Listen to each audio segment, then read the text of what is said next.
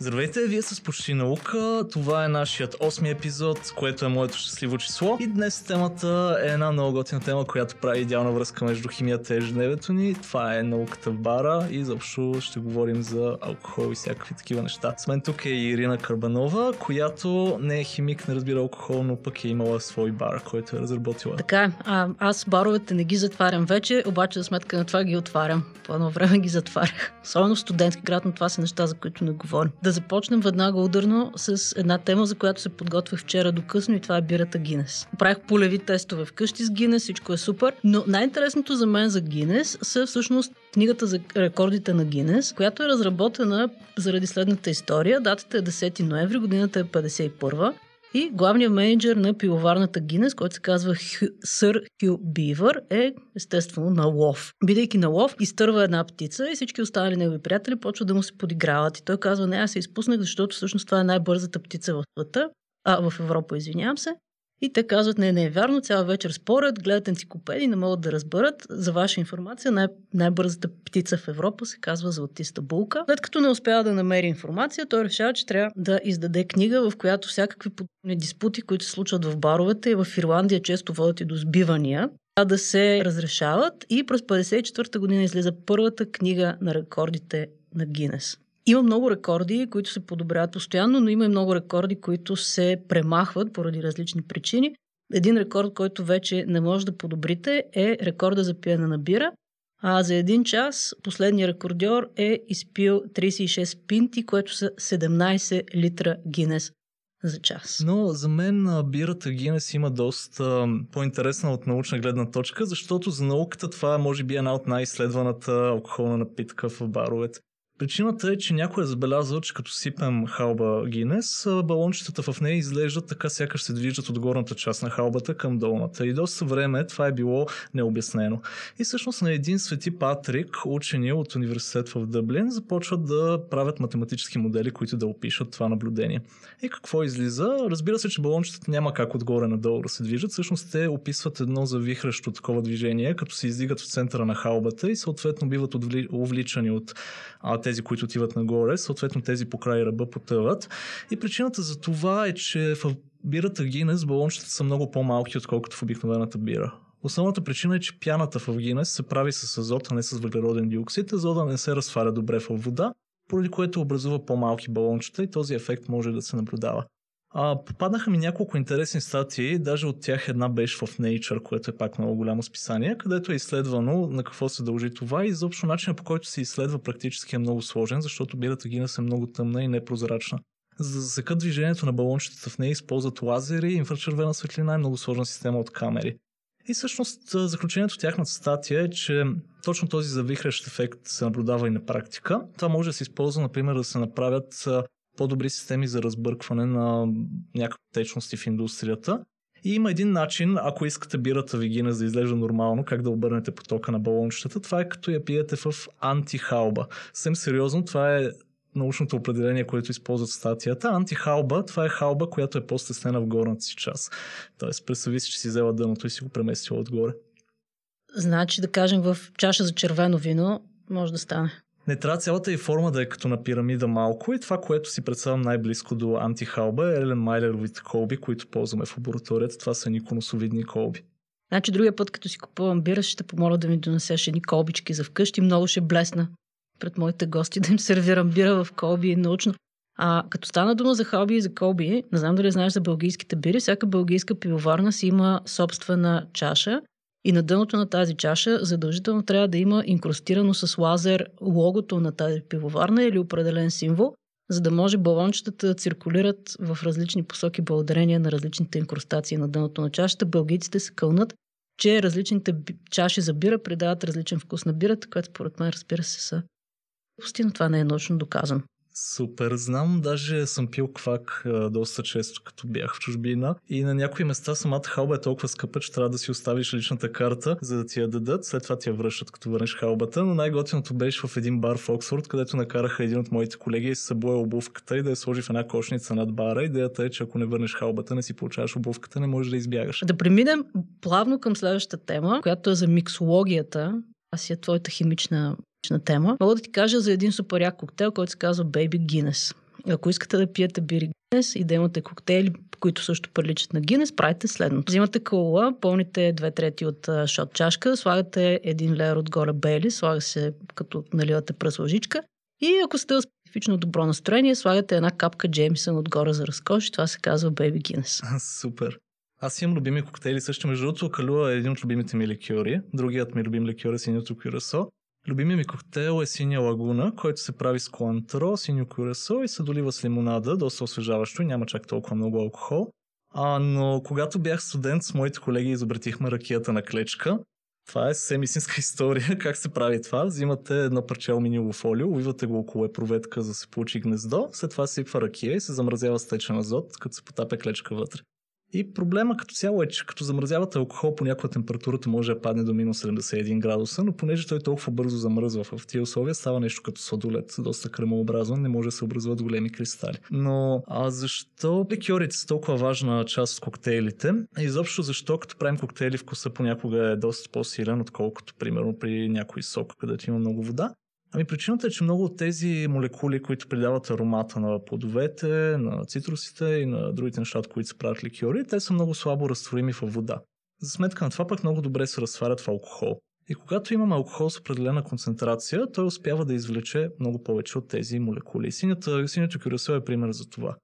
А синято кюресо, между другото, интересното при него е, че то не е синьо. Когато се произвежда безцветно, добавя се изкуствен отцветител, мисля, че брилянтно синьо се казва. А, и то се прави от един портокал, който е бил пренесен от а, Севиля на остров Кюрасо и не е успял изобщо да захване там. Зарязали са проекта и няколко години по-късно се установили, че се е адаптирал и се е превърнал в нов вид, който е доста по-горчив, а, близък е до горчивия портокал но синито колесо се прави само от обелките на този а, протокол. А е много интересно. Имам един въпрос към теб, на който сега предполагам, че ми отговориш и то е каква е връзката между водката и Менделе? Ами връзката е малко синтетична. Значи има една много известна легенда, че Менделеев е измислил това водката да е с 40% концентрация и причината била, че той е описал това в своята дисертация, стигнал до че 38 градуса алкохол е идеалния градус и е било закръглено до 40. Всъщност тази история не е вярна. Вярното е, че наистина дисертацията докторската на Менделеев е била изследване върху смеси вода-алкохол, защото тия смеси са интересни. Защото като смесим вода и алкохол, всъщност се образуват водородни връзки между отделните молекули и това, което получаваме, има малко по-висока плътност от двете, съответно обема става по-малък. А, всъщност, като влязох в химическия факултет на една от първите лекции, професор Тодоровски, страхотен лектор, е, тогава каза, колеги, ако отидете в едни полеви условия, искате да си направите водка, вземете един литър спирт, един литър вода и си ги смесите, 2 литра водка ли ще получите? Еми отговора е не, ще получите 1,8 литра. Така че Аменделев е изследвал тези смеси, но всъщност своята дисертация той е изследвал много по-концентрирани, такива, които имат над 70% алкохол, защото те са били по-интересни за него. Всъщност стандартът за това, че водката е точно 40% е бил въведен много по-рано от на Менделеев дисертацията, мисля, около 50 години по-рано. А, популяризирано е като мит от един руски производител на водка, който го използва в рекламата си кампания. Казва, тази водка е съвършена, защото е разработена от Менделеев. Има една друга напитка, която на мен ми е много интересна като химик и тя дава идеална връзка между кварталната кръчма и нанотехнологиите, технологиите на бъдещето. И това е мастиката. Сега мастиката не се смята за много класен алкохол, но пък лятото сега все пак то малко свърши, но да кажем, че имаме циганско лято. Лятото е много популярна напитка на плажа и хората правят коктейли с нея, така наречения облак. Всъщност на какво се дължи това свойство на мастиката? А, всички, всички напитки, които съдържат а, някакъв излек от анасон, това са мастиката, турската ръка, узото, дори абсента, а в тях поради това, че се използва анасон, се добавя една част на анасона, едно вещество, което се държа там, което се нарича анетол. Това вещество има две интересни свойства, които придават този узо ефект. Едното свойство е, че не се разтваря много добре в вода и второто свойство е, че има доста сравнително ниска температура на кристализиране, на замръзване. При около 20 градуса течния анетол, който иначе е едно подобно на масло вещество, се превръща в кристали. Затова и като сложим масиката в хладилника, тя става на кристали, оттам идва и посланието в оная популярна реклама. Другото свойство на анетола е това, че въпреки, че не се разтваря добре във вода, може да се разтваря смеси вода-алкохол. Само когато те са достатъчно концентрирани. Когато почнем да разреждаме мастиката обаче с нещо друго, което е по-слабо алкохолно, тогава концентрацията на алкохола пада и в някакъв момент анетола избива и се получава емулсия. И оттам идва и връзката с това как може да се използва това в нанотехнологиите. Всъщност, много често, когато искаме да направим някакви наночастици, които да прекарват лекарства в тялото, да доставят лекарства на определени места, трябва да получим сферички с много хубава, много добре разпределен размер.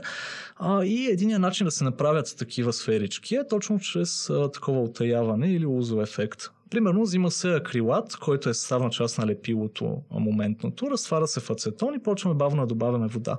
В някакъв момент акрилат спира да бъде разтворен с места, защото няма достатъчно ацетон и избива, получават се малки сферички, които са абсолютно идеални за доставка на лекарства в тялото. И другото интересно при мастиката е, че тъй като анетола не се разтваря добре в вода, тялото ни не обича да не обича неща, които не се разтварят добре вода.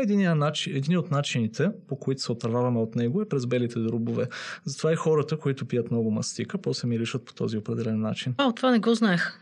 Добре. Пиенето на много неща води до тежки последици а именно махмурлук и разбира се пращане на СМС-и, които не трябва в 2 часа през нощта. Всички знаем за този ефект. Няколко практически съвета относно пиенето на алкохол и махмурлука. Първото е за храненето преди пиене. Добре е да се нахраните преди да пиете, но това такъв начин не означава, че няма да се напиете. Просто храната ще забави достигането на алкохол до кръвта, което в общи линии няма да помогне особено много, а и тия градски легенди как трябва да пиеш. Не знам дали си чувал олио преди да излезеш. Да, има и такива в Стара Загора. Пиеш олио преди да излезе, всичко е наред, но шанса да не разбереш кога си се напива е доста по-голям. Другата градска легенда е смесването на алкохол. Смесването на алкохол не те прави по-пиян, защото една единица алкохол си една единица алкохол. А, просто когато смесваш алкохол, не разбираш толкова много как си достигнал до такова състояние. И накрая, но не на последно място, пийте вода, когато пиете алкохол, защото пиенето на алкохол дехидратира и когато замените водата да сбира, вкарвате още алкохолни единици и си причинявате тежък махмурлук. Това беше публик сервис анаусмента. Кажи ни химията. Супер. Ами, аз се поразрових доста, за да видя дали някой изследвал биохимията на махмурлука. Оказва се, че тя е изследвана до някъде, но не са изследвани много начини как да се предотврати махмурлука, просто защото ако имаме такива начини, хората ще пият повече и смятат, че това не е някакво ползотворно поле. А, сега, около Махмурука има доста, неяс... доста неясноти. А всъщност около самия начин по който действа алкохола също има много неясноти. Причината е, че алкохол е много малка молекула. Всички знаем формулата C2H5OH. За биологичните, биологично действащите молекули това наистина е много малка молекула. Той директно не се свързва с никакви рецептори, но се смята, че променя формата на един от рецепторите в мозъка, който е GABA-A рецептора, който отговаря за обработката на определени невротрансмитери и по този начин повлиява става. Сега, какво се случва с алкохола, когато падне в тялото ни? Първото, първият ефект, който има е, че в стомаха той кара се отделя повече стомашна киселина, затова ако пием на гладно, започва ни боли стомах. След това, когато вече премине през стомаха, започват различни биохимични процеси. Първият от тях е, че се изхвърля повече вода. Мисля, че на всеки две големи водки изхвърляме около 1 литър вода, затова е много важно да пием течност. Третия ефект, който има е, че потиска отделянето на глюкоза в кръвта. По този начин се довежда до състояние подобно на хипоглицемията, затова на другия ден сме много отнесени, докато трае махмурлука. Кога започва махмурлука? Показано е, че махмурлука започва тогава, когато нивото на алкохол в кръвта започва да пада и най-ярко симптомите се проявяват тогава, когато алкохол достигне до нула. И какви са причините за него? На първо място са директните ефекти от алкохола, тия, които изброих. На второ място са междинните съединения. Когато пием алкохол, етанола първо се превръща в ацеталдехид. Ацеталдехида е леко токсично вещество. Смята се, че в малки количества стимулира отделянето на ендорфини, затова се пресъсяваме към алкохол, но в по-големи има дори някакви канцерогенни ефекти. Затова от Международната организация за изследване на рака са категоризирали алкохола като, като канцероген тип 1 което значи с доказано канцерогенно действие при големи количества. Та, идеята е, че ацеталдехида се смята, че, е, че е съединението, което докарва най-много до махмурлук. А от кои алкохоли се получава по-силен махмурлук? Това са обикновено тези, които са дестилирани, защото в тях освен етанол може да има и повече метанол. Метанола се преработва по същия начин като етиловия алкохол, но вместо ацеталдехид се получава формалдехид, който е много силно токсичен и освен това мравчена киселина. А, така че когато пием такива дестилирани напитки, комбинацията от етанол и метанол всъщност кара махмурлука продължава много по-дълго време, защото самия етилов алкохол потиска обработката на метанола и така целият процес много се удължава. Това е добра новина, ако прекалим с първак, например. Знаеш, първака това е първата фракция от дестилирането на ракия, в нея има най-много метанол. Ако не искаме да се натровим от метанола, просто трябва да компенсираме с повече етанол. Това ще забави преработката на метанола, ще забави отделянето на формалдехид и ще имаме повече време да се преборим с него. Добре, и за да приключим с темата за баровете, няма как да подминем един важен въпрос, а именно туалетните. Колеги учени са правили изследвания върху това трябва ли и могат ли, всъщност могат ли хората безопасно да сядат на туалетната чиния. Гледах няколко изследвания, бяха много вълнуващи. Ако няма видими а, проблеми по туалетната, която с очевидно не е добре да сядаш там, а по принцип няма повече микроби, отколкото на други места. Защото всъщност микробите в банята и микробите, от които ние се притесняваме, те се появяват като пуснем водата и различни частици от отпадъците, да ги наречем, заминават във въздуха. Но те като заминат във въздуха, полепват навсякъде. Така че сядането или насядането на туалетната чиния по никакъв начин не ви пречи или помага, освен ако нямате открита рана, да кажем, и микробите ви влязат директно в тялото. Това, което обаче винаги трябва да правите, за да се предпазите от микроби, каквото и да правите на туалетната чиния, мийте си ръцете, защото това е най-лесният начин, по който всякакви микроби могат да попаднат във вашето тяло. Така че това е също Public Service Announcement. Каквото и да правите, моля ви се, мийте си ръцете. Ще бъде по-добре за всички. Супер. Това ми напомня за едно отвратително изследване, което бях чел преди време. И това е, че когато си държиш четката в туалетната, а когато се вземе посявки от тази четка, вътре много често се откриват точно тези бактерии, които обикновено се откриват и в самата туалетна. Точно защото като пуснем водата при отворен капак, се получава един аерозол, който ги разпръсква много ефективно. Така, нямам какво да добавя преминаваме нататък.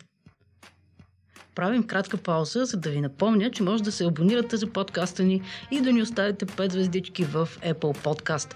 Това е един от начините да стигнем до повече хора. Разбира се, можете и да споделите с приятели и с роднини. Това ще значи наистина много за нас, защото никакво количество реклама не може да се сравнява с препоръката на някой, на чийто вкус се доверяваш. Аз, например, така открих подкастовете, надявам се, че все повече хора ще го правят. Междувременно може да научите повече за нашата продуцентска компания Procasters на нашата страница procasters.co. Там ще разберете и за останалите проекти, които правим, включително ако искате да имате собствен подкаст, на среща сме. А сега се връщаме към почти наука. Аз обикновено посещавам сайта yogashop.bg за... не за да си купувам неща, но за вдъхновение. И това, което разбрах сега, е за структурираната вода и как да си я направим вкъщи. Може да си я направим като си купиме зеолит. Каква е идеята с зеолита? Аз ще зачита нещо от статията. Заради граничещите му с вълшебство качества в научните среди, той е определен за минерал на 20 век. Да знаеш. Най-качественият зеолит се намира в България и е известен в цял свят. С него се ионизира вода. Сега каква му е спецификата? На микроскопично ниво минералът формира скелет със структура наподобяваща пчелна пита. Натоварената с отрицателно електричество, електричество повърхност дава възможност за улита да привлича и задържа катони от средата, в която се намира и от своя страна да отделя други. Поставен във водна среда, той елиминира всички вредни за човека вещества от нея, включително и радиоактивното замърсяване. Супер. А, да, впрочем, зеолитите наистина са много интересно нещо в науката, много интересен материал са, но първо, така не се казва катони, а катиони. А не знам дали беше написано катони на сайта. Не, не, просто не мога да чета сайта. Okay. Извинявай.